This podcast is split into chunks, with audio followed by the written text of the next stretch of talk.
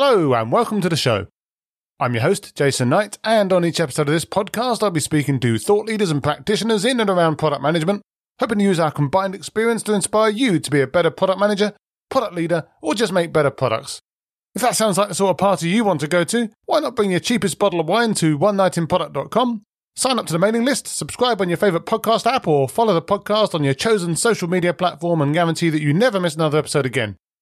On tonight's episode, we talk about the different types of product disease that can afflict a product or an organisation and some of the symptoms you might recognise. We also propose a cure how stepping away from incremental development, setting a radical product vision, and aligning this with a business can help get you back on your feet. We also touch on the product Hippocratic Oath, the importance of doing no harm, and why you should be responsible for the change you're creating in the world. For all this and much more, please join us on One Night in Product.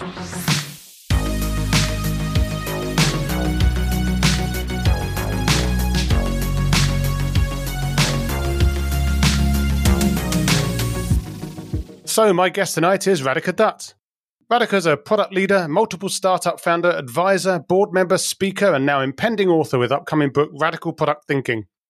Radhika's lived on four continents, speaks nine languages, and holds three passports, so she's starting to sound a bit more like a secret agent than a product leader, but she's now using her license to kill to shoot down mediocre product thinking and help companies create world changing products by thinking bigger and creating a radical product vision.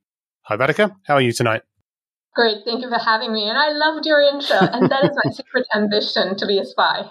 I think it's everyone's secret ambition to be a spy. So, first things first, radical product thinking. Now, normally when I speak to an author, I would ask them, like, how's it going? How's the reception been? How are the sales? But obviously, we can't ask any of that so far because the book's still on pre order. So instead, I'll ask, how are the final couple of weeks before launch going? Are you still frantically scrabbling around, dotting the I's and crossing the T's, or are you just kind of waiting for it to go through the publisher's pipeline?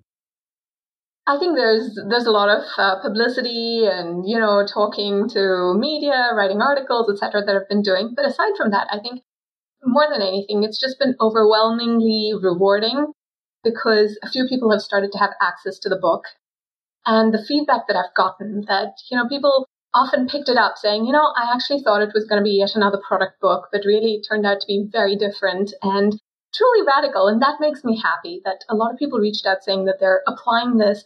And there are people who are outside the product community who see this as a new way of building businesses and a better way of building products that are world changing. And that really makes me very happy. So it's been a very rewarding process.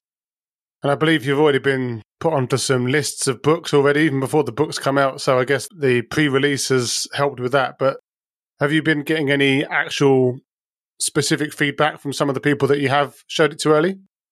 Yes. A lot of the feedback has been about, you know, the fact that it really does bring this global perspective.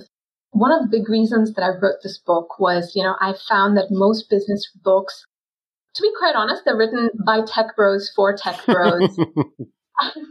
and they're written in this way that's very Silicon Valley centric. Yep.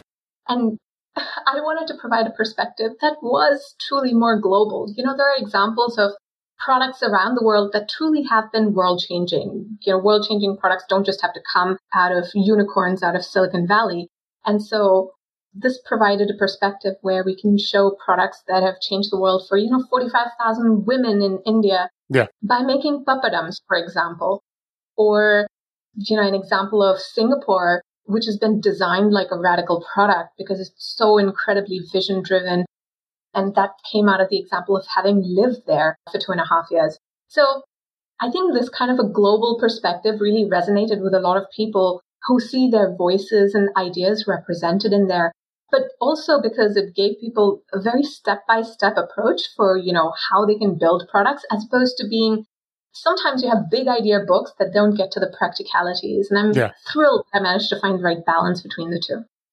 Yeah, that's really interesting. And something that comes up a lot is the exactly the syndrome that you just mentioned around a bunch of middle aged white guys that have made it in tech that are just writing a bunch of books for other middle aged white guys. So I do think it is interesting to have a fresh perspective but are you currently sitting there refreshing your pre-orders page every few minutes just to see how many people are already ordering it, or are you kind of taking it very relaxed and just waiting to to see it through? I'm actually applying the whole radical product thinking process to the, the, the approach of writing the book and how I measure success. And it's made me much happier applying this approach. Let me explain what I mean. You know, in the radical product thinking way, I talk about how whatever we're doing, our product is our mechanism for creating the change in the world. And so it has to start with what's the change that you wanted to bring to the world? And so in this case, right, with my book, there was a very clear change that I wanted to bring.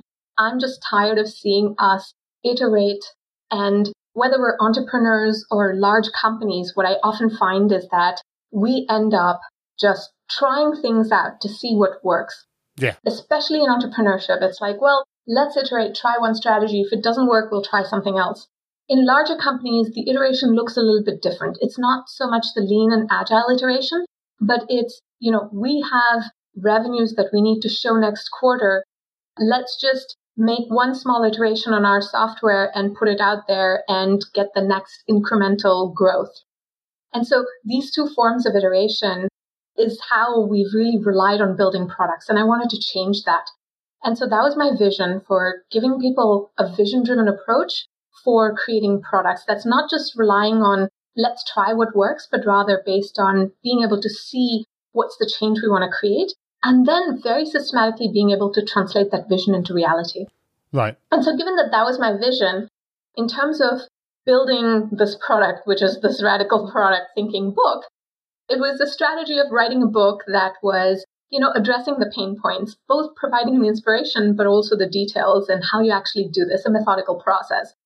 And then, you know, in terms of how I actually measure success, it's really based on the change that people are able to bring. So if people are able to build better products, or rather, if they're able to create change in the world by building better products and take responsibility for the change that they're bringing to the world, that makes me happy. And that's what I'm really looking for. And so I measure success by, you know, a lot of people who have shared their stories of how they're using this approach to create change. And so it's not been about looking at Amazon's pre-orders or sales. and, you know, while that's all wonderful and nice to have, but like I really have not looked at the numbers just so that I can focus on the true measure of success as I've defined it.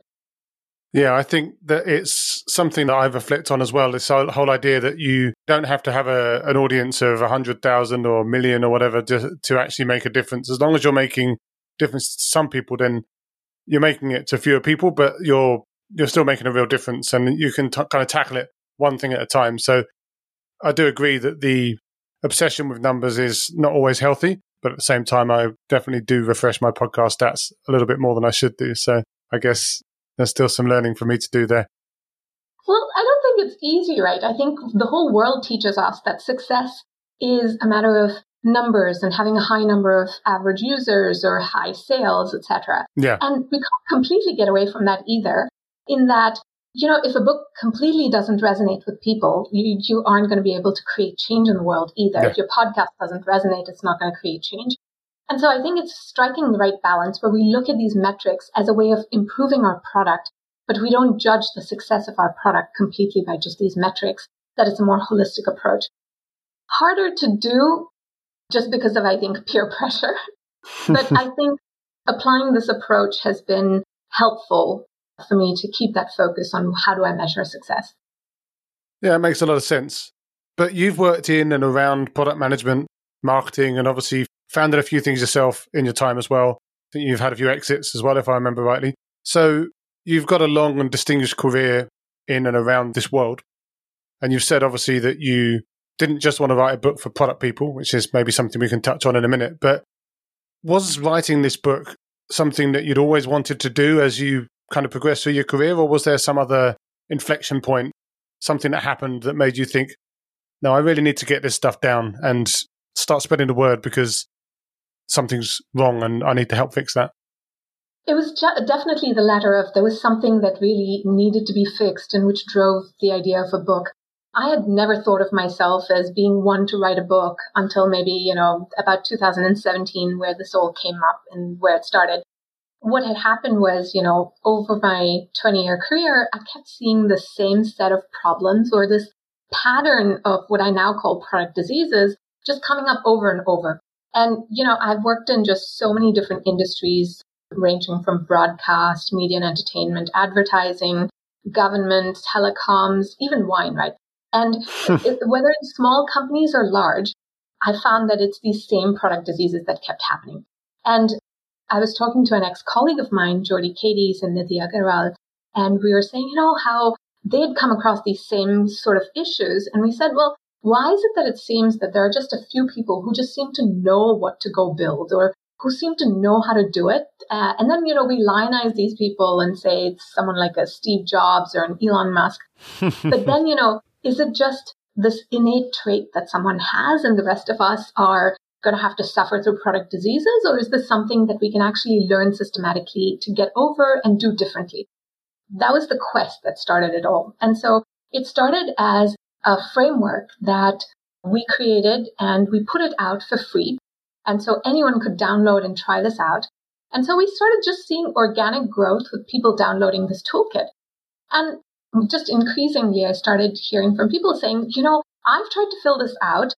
Can you show me a filled out version and give me tips on how to fill it out? and that was how the need for the book arose. You had too many people asking you to do their homework for them. So you decided to come out of a way to help them to do it themselves. But I didn't mind either, right? I think it was in writing this book and trying to explain how we can do it better. I think it led to my being able to explain it much better as well. Mm-hmm. And I think that was part of the rewarding experience of writing this book that I got to interview some really amazing people, which stretched my own thinking and product in that, you know, for a long time, like I thought about product as not a function because my title wasn't product in early in my career. In fact, one of the most important experiences that I learned from in terms of building vision driven products was in a role where my title was program manager of custom engineering, which is about as diametrically opposite as you can get from a product manager. And in that role, I was supposed to talk to our broadcast customers. This was at Avid, where, you know, Sony was the big player in broadcast. They dominated the industry. And we were just newcomers into the industry. And my role in custom engineering was to go talk to customers, figure out like what custom engineering they needed, and then build that. But the way we used that was to learn what they needed and partner with them so that they actually paid for some of this R&D because they bought into the vision. And then we used that approach to kind of grow our product suite. And in the span of about five years, we became the 800 pound gorilla in broadcast and ousted Sony. And this sort of vision driven growth really came from having this title of doing custom engineering. And so product was never just a function. Product was always just a way of thinking and a philosophy so that we could grow our businesses in a way that was vision driven. Now, that makes a lot of sense. And obviously, very difficult to disagree with some of the points that you've raised around needing to have a vision and the fact that not all product people have product in their title. And I probably argue as a product person myself that you need to have good product thinking, whatever you're doing, even in consultancy, right? Because you always want to focus back on the user, as you say. But we spoke about marketing as part of your career, and to double back on marketing for this book, what is your elevator pitch, and who should buy it, and why should those people buy it? I think I've written a vision statement somewhere that I could probably read out, but let's just say, let me start with every vision that I write. It starts with whose world am I trying to change? What is their problem? Why does it need changing? Because honestly, maybe it doesn't need changing at all. And then finally, how am I going to bring about this change? So when I think about my vision behind radical product thinking, like who, whose world am I trying to change? It's the people who have experienced product diseases and who have seen that product diseases are often fatal to innovation and that they want to build products better what is their problem? I think today, you know, a lot of the books and methodologies that are out there, examples are lean, agile, and all the business books focus on speed and how can we iterate faster? How can we innovate faster? The focus has always been on speed. And so the problem is that investing in speed is like investing in having a fast car. That's wonderful. It's good to have a fast car, but a fast car isn't really useful unless you know where you're going. And that part is what's missing. Our ability to set the destination and navigate to it hasn't kept up with our ability to drive fast. And so why is the status quo unacceptable? It's because when we do this, we go through product diseases and it often kills products. And we're creating change in the world that often is unintended and not creating a better world that works for all. The world that I envision is one where anyone who wants to create change systematically has a very clear methodology for doing so. And that brings us to this book, which both presents the big ideas as well as a very practical set of tools that helps us both build products, but also bring our whole team with us on the journey. So that was the vision behind radical product thinking. It's funny though because you called us out in the book yourself as well, and you've mentioned it just now as well the the lean thing. And obviously, when we talk lean, we have to go back to the lean startup. I mean, that wasn't the first book, but it was kind of the one that really popularized a lot of the ideas and the idea that you build something small, you iterate, you learn, you build your business model as you go, and you're kind of pushing against that, or at least against some of that, which is a pretty bold move given the status of that book. But are you actually saying that the lean startup approach is wrong, or just that it's incomplete? I think it's just incomplete. I am a huge proponent of lean and agile. I think they're amazingly useful methodologies, but they're useful for execution. And what happens is we often tend to focus on execution alone because we think, well, you know, it's more satisfying. We're doing stuff, right? Like it feels like we're hmm. making progress. And therein lies the problem that execution is fast execution, right? Can look like chaos because we're all moving in different directions and it's like arrows pointing in all different directions. And so what we need is not just speed, we need direction as well. So direction plus speed is what gives us velocity. So I think lean and agile give us speed and radical product thinking gives us direction. So you put those two together and that gives you forward velocity. So the ideal pairing is both radical product thinking and lean and agile. We'll look for the two for one on Amazon and hope we can get that through. But proponents of agile, proponents of lean will say that it's not just about delivery and that it's actually about building a business in an iterative way as well. And your argument is that you need to plan up front, at least to some degree, to understand where you're going, to have a direction, as you say. So we talk about product visions a lot in product management. Obviously, it's something that any good product management book or product leadership book will talk about. How does your approach to setting a product vision differ? And like, how much upfront thinking is there? And how do you go about it? I guess is the question. Yeah, I think the point that you brought up about the pushback that I often hear is exactly this that people say, well, with lean and agile, of course you have to have a vision and, you know, execution is driven by that vision. Therein lies the problem. The vision that we've learned to have, right? What we've learned is a good vision. It's typically something that's broad. We've learned that it has to be a BHAG or a big, hairy, audacious goal, uh, something that is unchanging. And that's where conventional wisdom is wrong a good vision doesn't have to be a BHAG. In fact, a good vision has to be something that's really detailed. And so we have to start answering those questions of who, what, why, when, and how. And this is where lean and agile proponents will push back and say, well, but you know, you don't know your vision until you've started executing. You kind of discover your vision along the way. And that is a problem in itself. When you're discovering your vision along the way, this is where you encounter diseases like pivotitis, where you pivot from one thing to another. The reality is, whether you're a startup or you're a well funded large organization that's putting out a product, you have two to three pivots in your belt before you know you run out of money and momentum. And so you have to use those two to three pivots really carefully. And every time you just pivot unnecessarily, you're using away these, sil- you're just spending those silver bullets that you have. And so this is why we need to have a really clear vision. And feedback driven execution is important. We need to ask customers along the way. But if we think about driving again, you know, asking customers for directions, you can do that only if you know where you're going. Asking customers for directions when you don't know where you're going is completely useless. So all of this has to come together based on at least starting with a vision. And so, you know, while lean and agile talk about having a vision, they still focus on this idea of a big vision and what I want us to get to is this detailed vision, similar to what I said for radical product thinking. where we talk about the who, what, why, when, and how. And in terms of how this helps teams, the reality is, you know, unless you've answered these really profound questions, you don't really know, you're not aligned as a team. You don't know kind of where the misalignments even lie. We haven't talked about those misalignments. And so without that, you know, we kind of operate like these arrows pointing in different directions.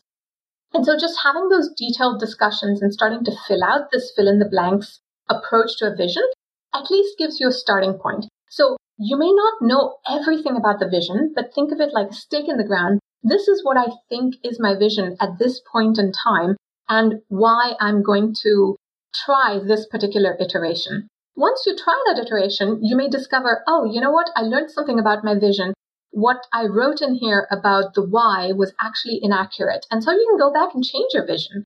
And so the iterations and having a clear vision actually, it's a good feedback loop and it keeps your team with you on the journey. What I've found with pivotitis is your team just starts to get demoralized, feeling like, oh, here we go again. We're changing direction one more time. Whereas when you have a very clear vision and you go back and even if you discover you have to change it, it doesn't demoralize your team because you're making a very thoughtful and deliberate decision that here's why we're changing our vision, here's what we learned. So you're not necessarily spending the two to three silver bullets on losing momentum. Yeah, there's a certain level of sunk cost syndrome when it comes to pivoting as well, because people are like, well, all that work that I've done, it's all completely useless now, and start to get a bit cross. But at the same time, obviously, there are a number of well known pivots out there. So I guess your argument, as you've just said, is that you don't want to do that too often and you want to have some kind of plan. Otherwise, you're just going all over the place, which I think is fair. And actually, one of the things that you can see in some companies is their vision is pretty much just whatever the last handful of clients that they spoke to said. And it changes all the time based on whatever's the most likely prospect that's coming up. Exactly. Which starts to feel not like product thinking at all, but at the same time, people might still say it is. So, in fact, I call that disease obsessive sales disorder. So yeah, I mean, I'm, I'm looking at the list of product diseases that you have in the book at the moment. So you've got hero syndrome, strategic swelling, obsessive sales disorder. You've got hypermetricemia, locked-in syndrome, pivotitis, and narcissus complex. So you've obviously put a lot of thought into the naming there and really encapsulating that in a very vivid way with the kind of medical connotations as well.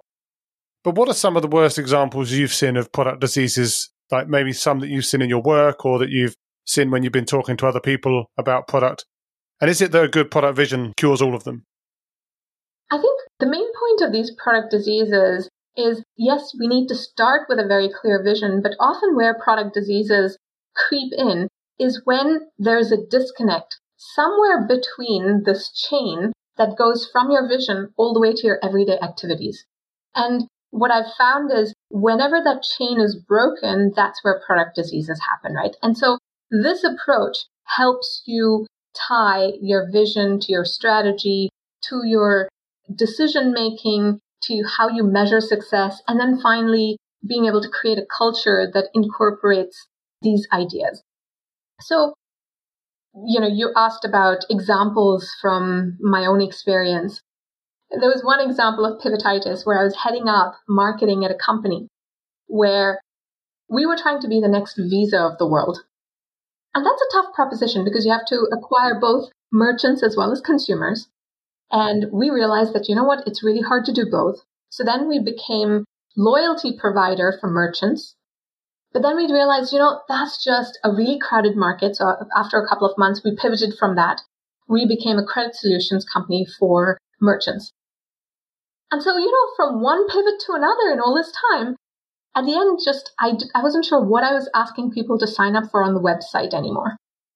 And so that's one example of pivotitis where, you know, it makes you realize that if we had a clear vision, it makes it easier to really push through and pursue something for longer until you discover what exactly needs to change or bring your team with you on the journey so that they know kind of why we're changing from one thing to another and what strategy will make this next thing work. Otherwise, it feels like you're just trying different ideas and seeing what sticks. So that was pivotitis. Another example of one that I've experienced really early in my career, but I've seen this happen so often is hero syndrome. So hero syndrome is so common in VC funded companies. in my company, Lobby 7, what gave us hero syndrome was we just raised funding and our VCs told us, you know, really, you guys have the money now, scale, scale, scale. You have to go big or go home. And that's really the fundamental idea that kind of is propagated in the VC and startup ecosystem go big or go home. Yeah. But this is really driven by the VC business model where they invest in so many different startups. And so they want you to go big or go home because the idea is, you know, one of those 10 startups needs to succeed. The rest, you know, can dwindle away. And in fact, it's better if they just either fail or succeed in a big way. I really don't like the middlers. Yeah. That's kind of the VC business model. And so in our case with hero syndrome, we conflated success of our product with raising money. And our focus was on just going big. And in fact, our vision at the time was revolutionizing wireless.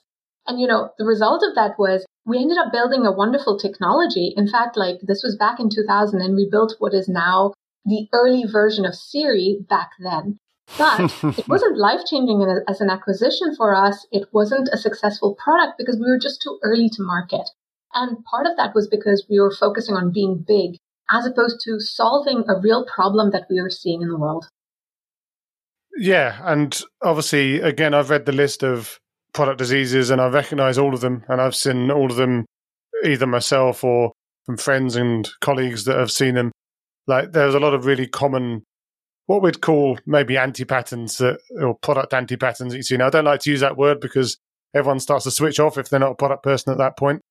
But there's one elephant in the room, which is that product leaders can do all of the work to build a vision, build a strategy to support it, and then get overridden by a leadership team, by the sales team, because either there's that next big sales opportunity like we just spoke about, or like there's always that one feature that they say is going to land the next deal.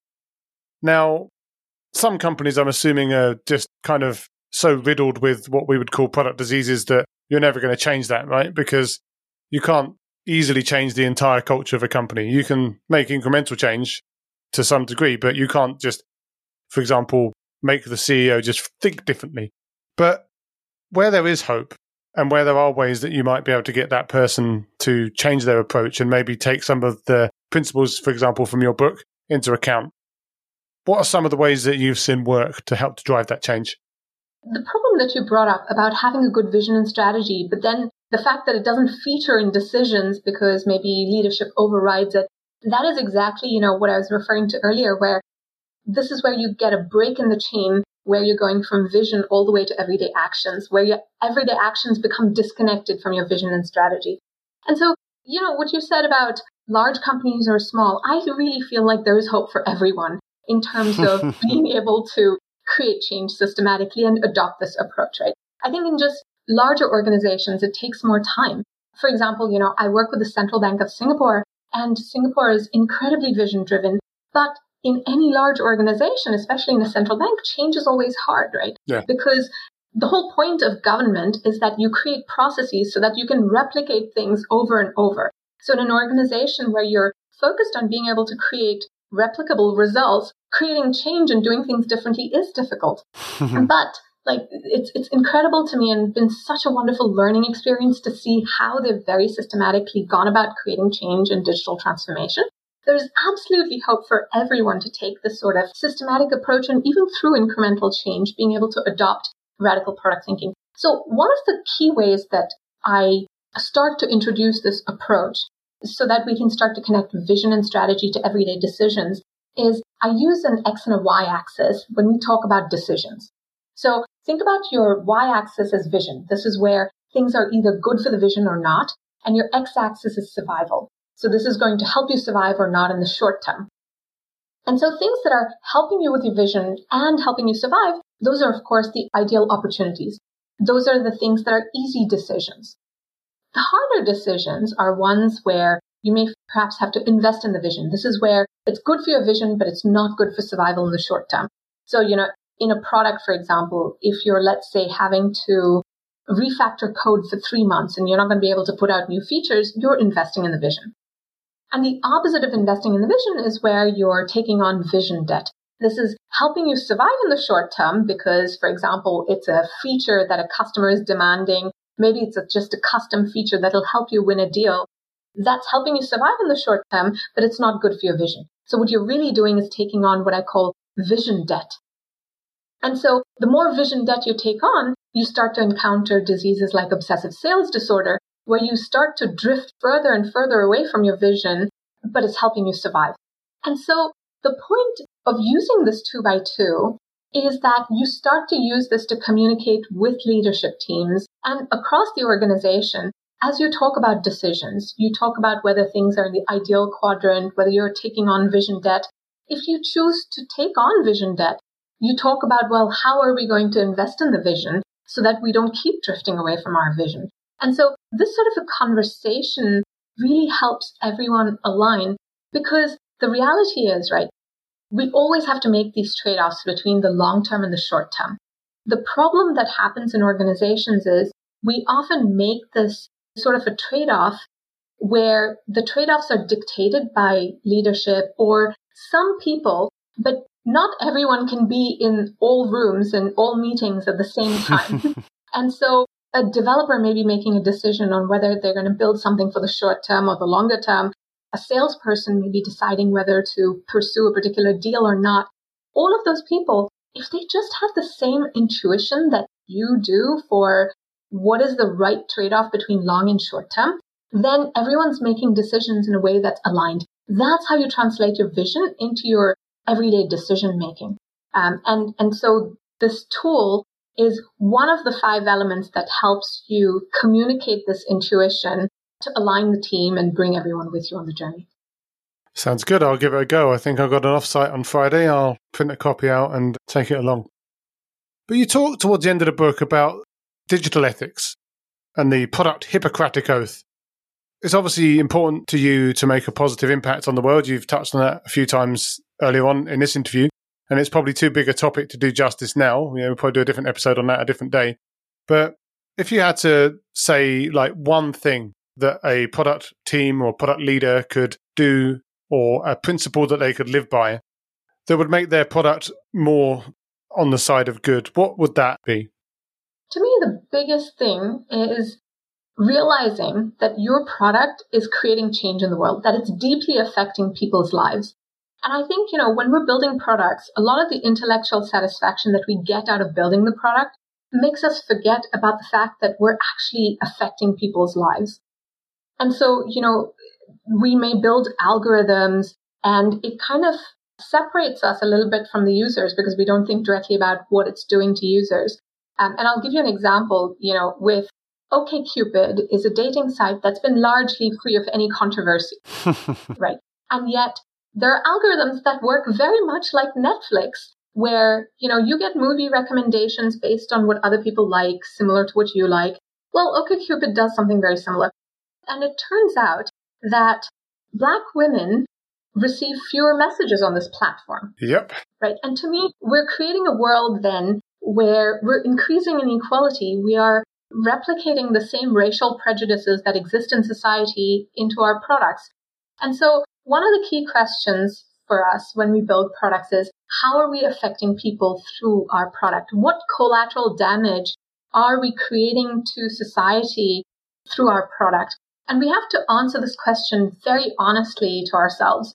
You know, we've started to become aware of how every one of us, and especially larger companies, how we're all contributing to environmental pollution.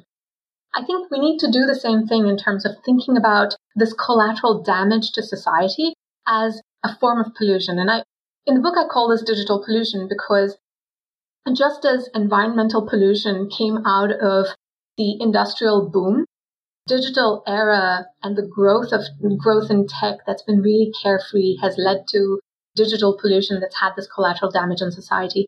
And I described five ways that we create digital pollution and we need to really very openly look at our product and see if we're contributing to digital pollution in any of those five ways. And then talk about, well, how are we going to avoid contributing to pollution in that way? And that's what I mean by the Hippocratic oath of product, where we're taking responsibility for the change that we're creating. Once we think of ourselves as doctors in the world, right, where I see a problem in the world, I'm using my product to solve that problem. It sounds so much like doctors, where a doctor sees that you're sick with something and I'm going to give you this medicine to solve that problem that you have. You know, and as a doctor, I don't say, well, whatever happens to you afterwards, that's your problem, right? Like you just cannot say that. And so as a product person or as a business leader, we have to take that exact same attitude where we can't just say, well, I see a problem, I'm going to solve it with my product. But you know what? What happens to you afterwards? That's just on you. That really is not an okay thing to say. You know, as a company, we often say, well, I will create this product, but it's up to the users to use this ethically. Well, that's just a real cop out. Yeah. And so that's where I would say we have to think like doctors and take on the Hippocratic Oath of Product and think through such issues and think about what's the world that we're bringing about through our product. Yeah, it just reminds me of the recent story from Facebook about how people that were looking at pictures of, I think, of black people were being asked if they wanted to see more pictures of primates or something like that, which is obviously a rehash in many ways of the story from a few years ago with Google and the fact that it was auto detecting black faces as gorillas as well. So part of it for me always seems to boil down to needing to have more diverse voices in the room in the first place because I imagine that you don't need too many black people, women, uh, people from any marginalized group to be involved in product development for them to start picking things up that these white tech bros that we were talking about earlier wouldn't pick up. So it's tiresome in a way that we have to still have that conversation in general, not me and you, but like in general in the tech and product communities, because it feels like that is such an obvious thing to solve. But obviously a lot of work to do to, to keep progressing that sadly. Now, the book's out imminently, may even be out by the time publish this episode, a couple of weeks to go from the date of recording. Have you got like a big promotional tour lined up, or are you kind of taking it easy and just seeing what comes? I never take anything easy. so, yeah, definitely have a tour lined up, but it's all virtual right now. So, I guess in that way, it does make it easier. I have a book launch coming up that for our listeners, please do follow on LinkedIn and I'll be sharing book launch plans as well as promotions, etc., where you can win a free copy of the book. So yeah, ping me on LinkedIn and follow me on either LinkedIn or Twitter. Excellent. I'll make sure we link that into the show notes and hopefully once the book is out, people can come and connect and find out a bit more. Well, that's been really interesting and fantastic to go through some of the things in your book. We could obviously have gone through a lot more, but you know, we want people to buy it as well. So hopefully this will be enough to whet their appetites a little bit. Hopefully we can stay in touch. But yeah, as for now, thanks for taking the time. Thanks so much for having me on the show. This has been such a fun conversation. As always, thanks for listening. I hope you found the episode inspiring and insightful. If you did, again, I can only encourage you to pop over to oneknightinproduct.com, check out some of my other fantastic guests, sign up to the mailing list or subscribe on your favourite podcast app, and make sure you share it with your friends so you and they can never miss another episode again. I'll be back soon with another inspiring guest, but as for now, thanks and good night.